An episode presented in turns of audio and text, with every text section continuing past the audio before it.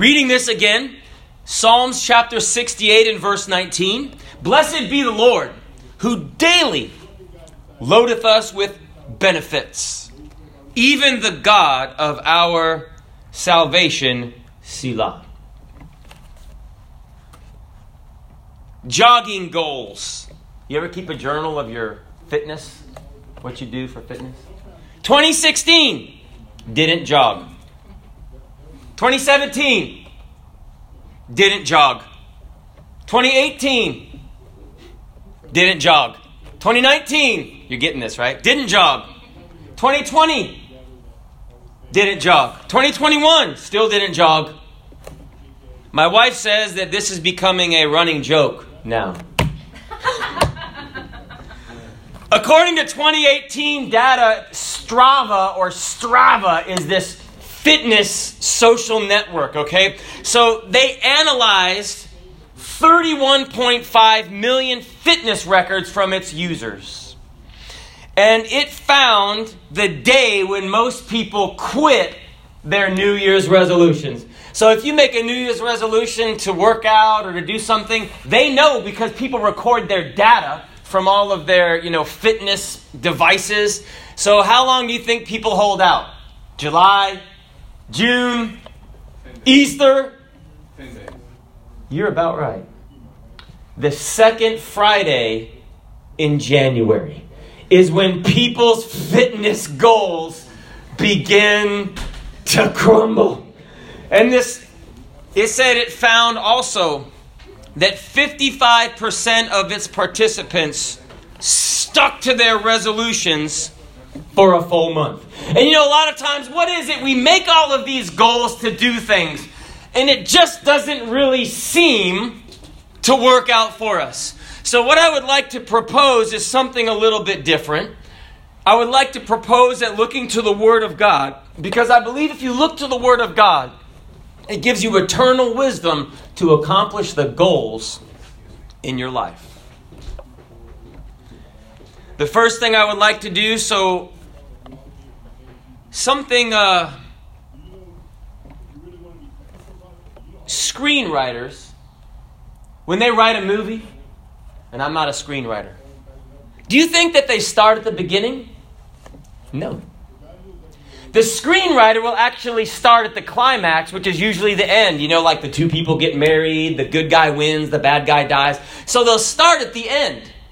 And then they'll just create a storyline and work backwards, and then that gets them to where they are at the end. So, with the Word of God, I would like to kind of use that. If you want to achieve a goal, you set a date, and they call it reverse engineering. So that's really what we're going to be talking about. I want to take this scripture and go to the end first and then come back to the beginning. And I believe if we can do that, it, it works. Say, I want to save $520. Well, that's a low goal, but hey, praise God. So in 52 weeks, you would save $10 a week, right? And then you work backwards and you know how much. If I, preacher, I want to lose 52 pounds. Now, if I lost 52 pounds, I'd just be a big nose and a pair of eyes here, okay? But if you have a year, you take it back from 52 weeks and you lose what? A pound a week. And then you would be very skinny if you were me, and uh, but you would lose 52 pounds. And you can track your progress then, and you know if you're going towards your goal. Jesus said in Revelation chapter 22 and verse 13, He said, I am Alpha and Omega. That's A and Z in Greek, the, letters A and the letter Z. He said the beginning and the end, the first and the last. You know what Jesus said? He's not only the beginning, but Jesus Christ is the ending. So I really like that when you come to the house of God, let's look at the first thing in our in our scripture. If you have Psalms chapter 68 and verse 19, the first thing I'd like to look at is the word Selah. You know what the word Selah means? I'm going to tell you. It means pause. See, these were written to music, so the first thing that we find in the Word of God is the word pause. And my daughter likes to watch videos on the phone, and it's really neat because she doesn't have her device, so she has to be good to get mommy or daddy's phone, right? And a lot of times the kids, they'll just get into it, right? So if I want to get my daughter's attention, you know what I have to tell her to do? Press pause.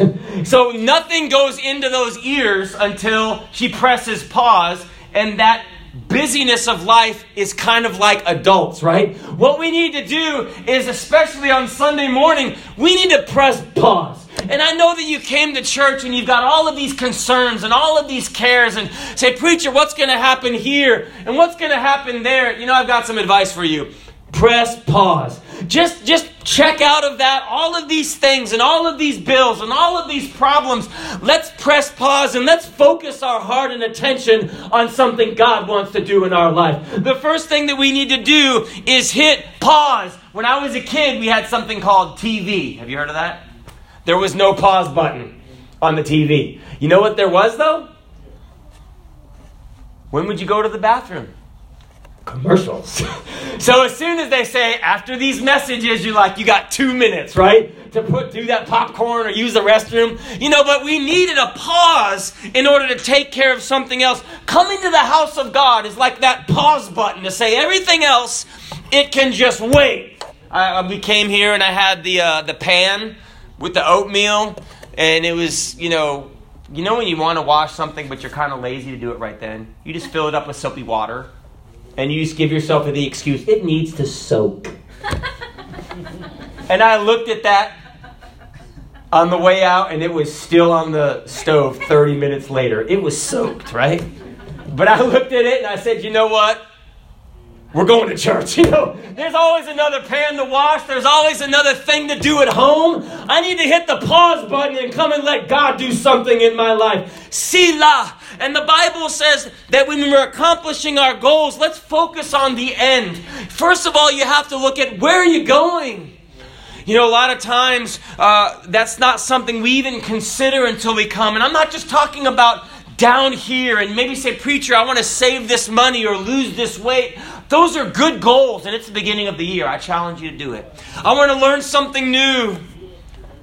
Those are good things too. Do it. But I'm talking about where are you going spiritually? You got to start at the end. You see, because one day, at the end, it's, it's been shared this way fools live for time, but wise men and women live for eternity. We know that there's something in us that one day I'm going to meet God. And you know that one day all of us are going to stand before God. So, the end of our scripture, it says, even the God of our salvation. You know, to reverse engineer our goals, we have to get to the end first. And the Bible tells us what the end is the God of our salvation. And I remember when I came to church and God began to deal with my heart, I did not like this feeling, right? That I was a sinner and that my life was not right with God. Now, I don't remember what was shared, but I was a good sinner. You know, I was, you know, I would say yes, ma'am, and yes, sir, but I'd be doing my own thing when I did my own thing. And I figured that that's the way that people lived. I went to church, uh, but going to church doesn't make you a Christian any more than walking into a garage makes you a car. Okay? But I, I began to feel something that, you know, I was not what I was supposed to be. That the end wasn't taken care of. I didn't accomplish. You know, there's one goal we need to accomplish. I don't know if you save a million dollars, that's great. If you if you're super fit, that's great. You know, you're still gonna get old though. Why does your face always look fatter in your driver's license picture too? I'm like, oh, that's not me. You know why people look sad in their driver's license picture? Because that's what you're going to look like if you get pulled over. Because that's the only other person that looks like is a cop, right? So if you're like this, they wait. You smiling at the driver's license place, and they wait and they wait, and then you go like, and they go, and they take the picture. They know what they're doing, right? Man. But there is one thing, one goal that we need to accomplish in life, and that is to take the end and make it first. We need to put our life in the hands of Jesus Christ. And you know, for God to be, the Bible says, the God of our salvation. In the Old Testament, that's the first two thirds of the Bible. God was a delivering God. He would deliver his people. Now, delivery means taking it from one place and bringing it somewhere else, right? With the mail when they deliver it from one place, take it to another. You order something from Amazon, you know when you get that picture on your phone or whatever that it's at your door. It's come or by drone. I don't know if they deliver by drone around here. And you know your package is coming in, but it's not delivered until it's there. Well, God would take his people, for example, out of Egypt and into the promised land. He would take them out of bondage and into freedom. God would take uh, David, he would take him past this oppressor named Goliath. God would deliver his people out of a physical situation. So when Jesus came into the world, they thought, well, he's going to deliver us. You see, at the time, Israel was under the occupation of an empire called Rome.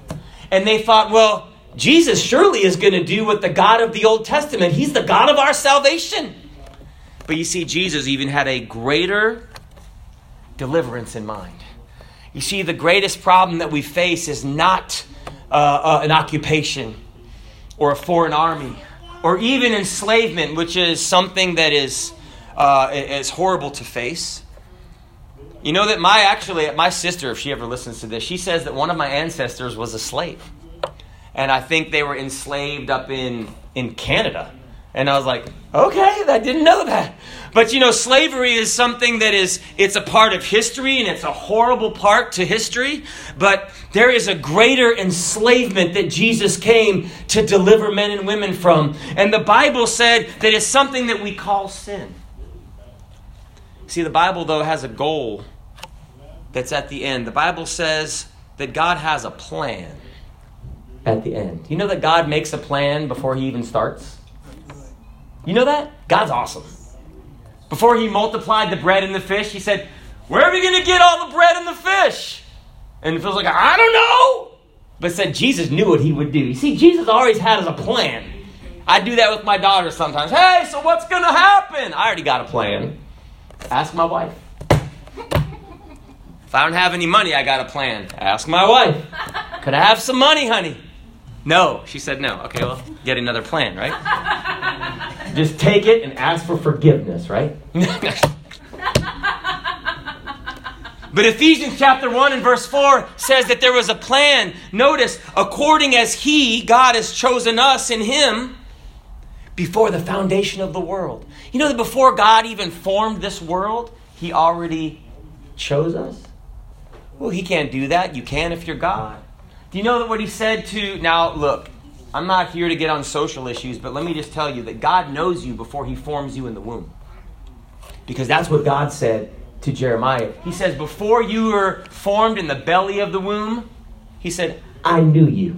And He said, Before you were born, I called you. You see, God, even before He makes us, nobody here is an accident. I was born, my parents were uh, working in Africa, and my mom said I was an accident.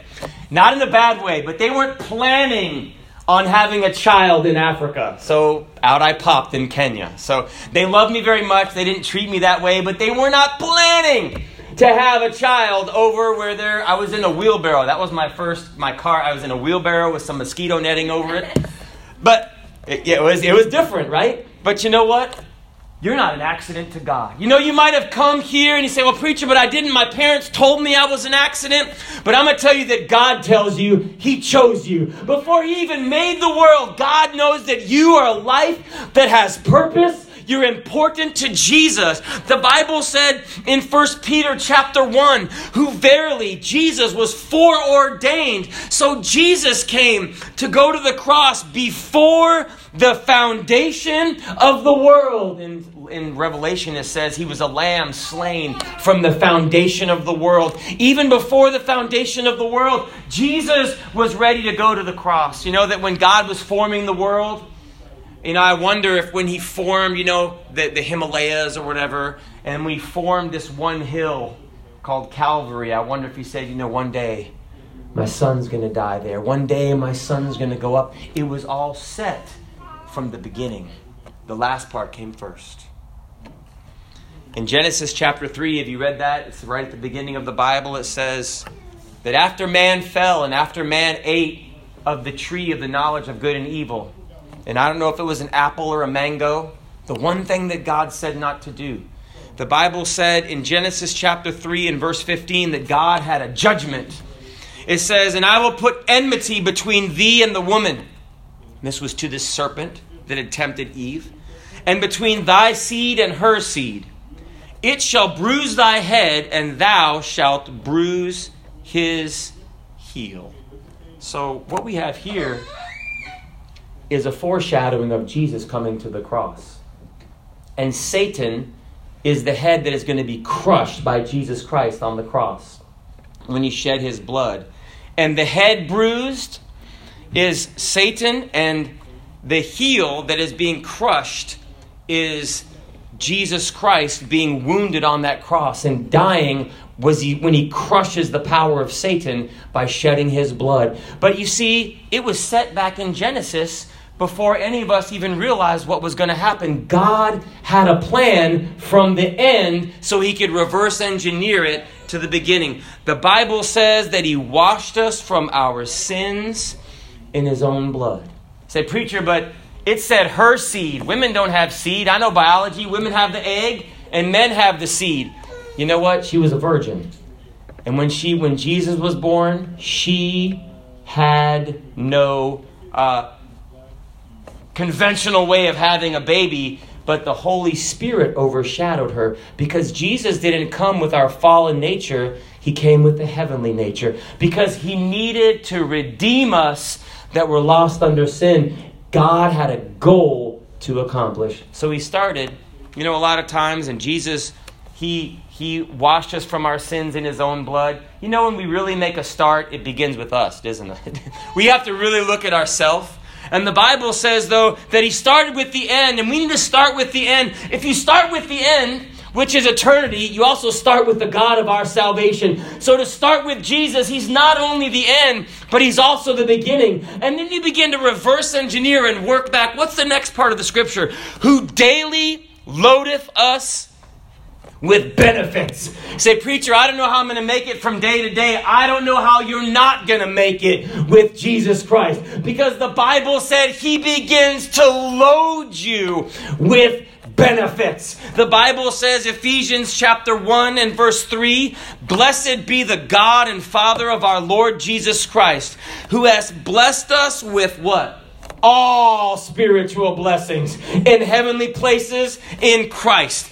Jesus Christ is the key to getting all of those blessings. It's not even reading your Bible or coming to church, but it's Jesus Christ. You know that sometimes we're out in the middle of nowhere. We need a blessing. You know, there was a little kid. One of the blessings comes from being part of the family and being brought in through Jesus Christ. There was a little boy standing in an empty road, and a stranger came up, you know, seeing a little kid standing in the middle of the, you know, kind of on the side of the road, but in middle of nowhere. And he said, What you doing? He said, I'm waiting for the bus, sir. And the man said, Son, I've lived here for 30 years. There's no bus stop here. What are you really doing? Waiting for the bus, sir. And so, didn't want to argue with the adult, right? The kid was raised right, didn't want to argue, but said, The man said, Well, I don't believe you. I'm just going to sit here and wait. So he parked his car and just did this. Lying children. Five minutes later, the bus came up. There was no bench. There was no little flag for the bus. The bus just stopped right in front of that kid.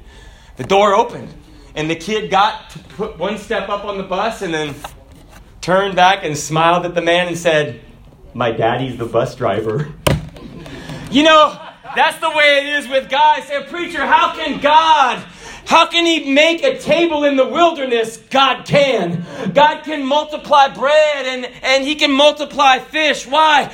God can do anything. You see, the first, the first benefit of, of, of Jesus Christ is that salvation. When you say, God, I want Christ in my life, you see, Christ can't fit in your pocket. People say, Preacher, I want to put Christ in my pocket, or I'll, I'll, I'll let him, I'll, I'll, give my tithe or, or my offerings, but Christ can't fit in your pocket. So, Preacher, but I'm going to put him in my job. Christ can't fit in your job. See, where have, Jesus has to be everywhere. The heavens are his throne, and the earth is, is his footstool. The only place that God fits is in your heart. That's the only place You see, you say, preacher, but he just fits. My heart is a small place. That's not where he stays. God goes there centrally, and he goes everywhere. You know, your heart is important. If your heart stops, your whole body stops. It's the same thing spiritually. That if Jesus Christ is in our heart, in the center of who we are, then everything stops. But that's the first blessing. And then when that comes, there are so many other blessings of Jesus Christ. He begins to load them on you. The Bible says that healing is the children's bread. If you need God to touch your body, God is a healer. God does things that people can't imagine. Why? Because He's loading His people with benefits. You know that sometimes what God does for us is something we can't see. Say, preacher, but God didn't give me anything. Did He give you the gift of not getting Omicron? That's a gift. Say, preacher, but that's, I never thought about it like that. Did He give you the gift of not riding in the ambulances that go past where I live? Every, you think I live in New York City, right? Like in the Bronx or something. There's like an ambulance going by.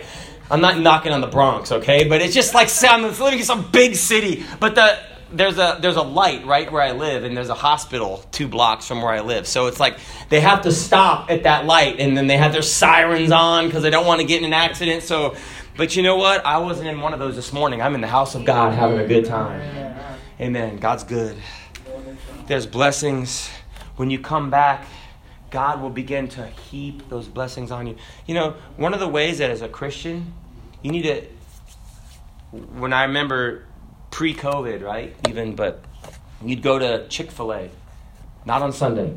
That's when I offer to take my daughter, Sunday. I do, often, because they're closed.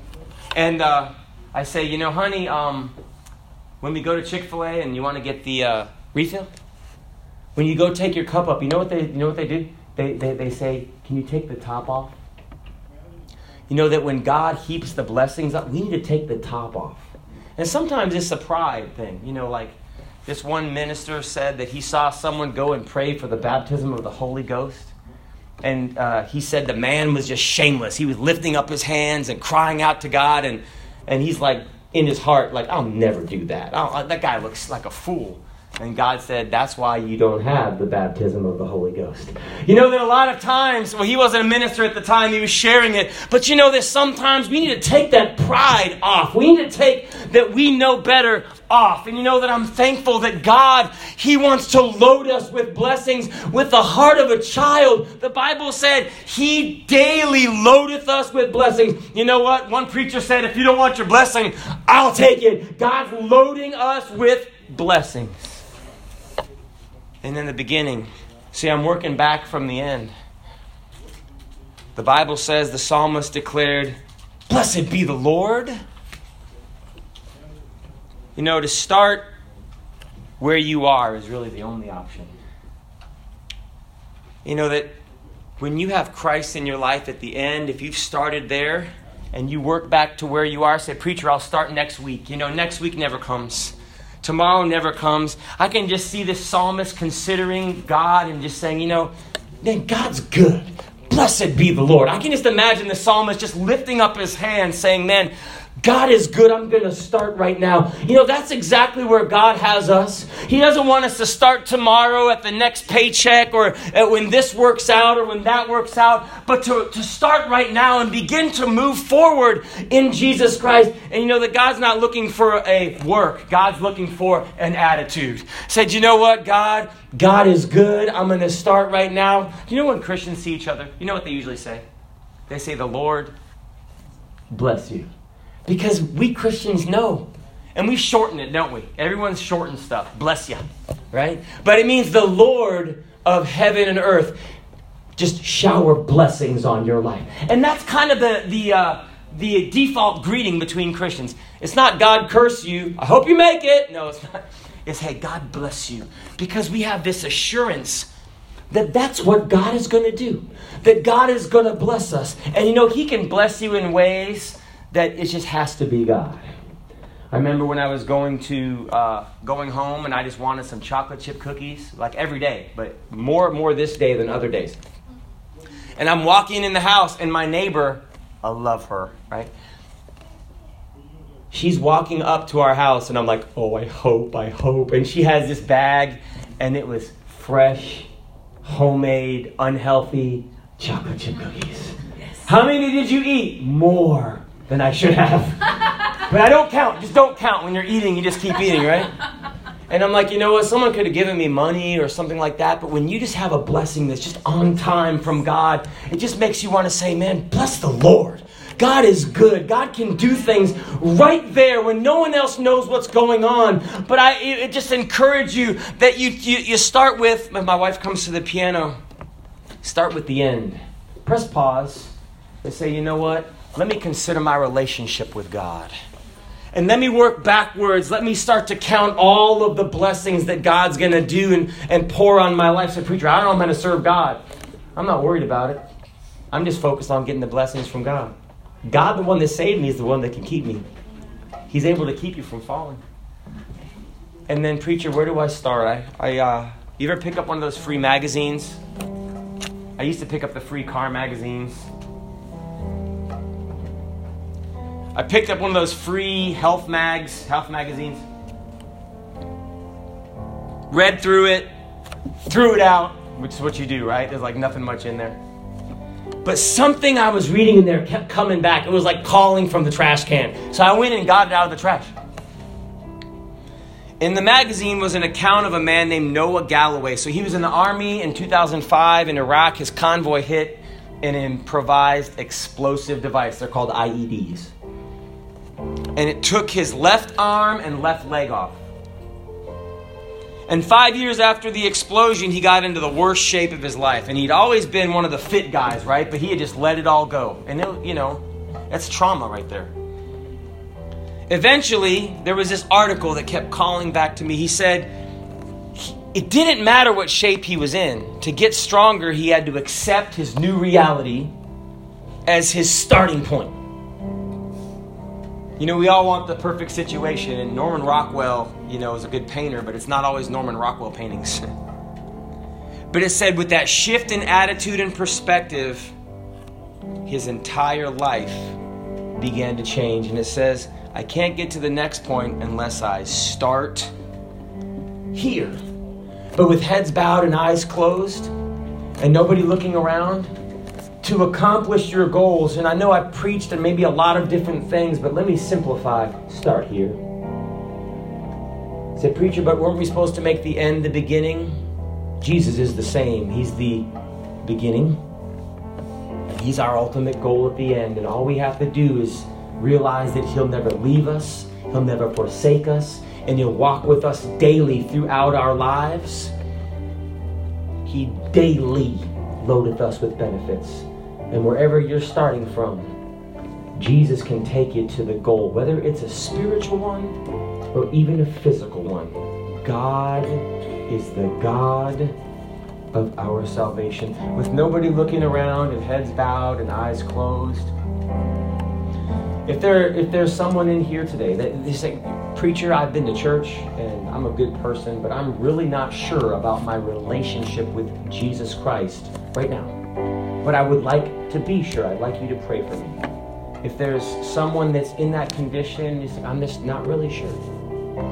All I want you to do is just raise your hand up and put it right back down, and then I can pray for you. I'm not going to single you out, but I want you to know that there's a God that's looking at you, and He's crazy about you.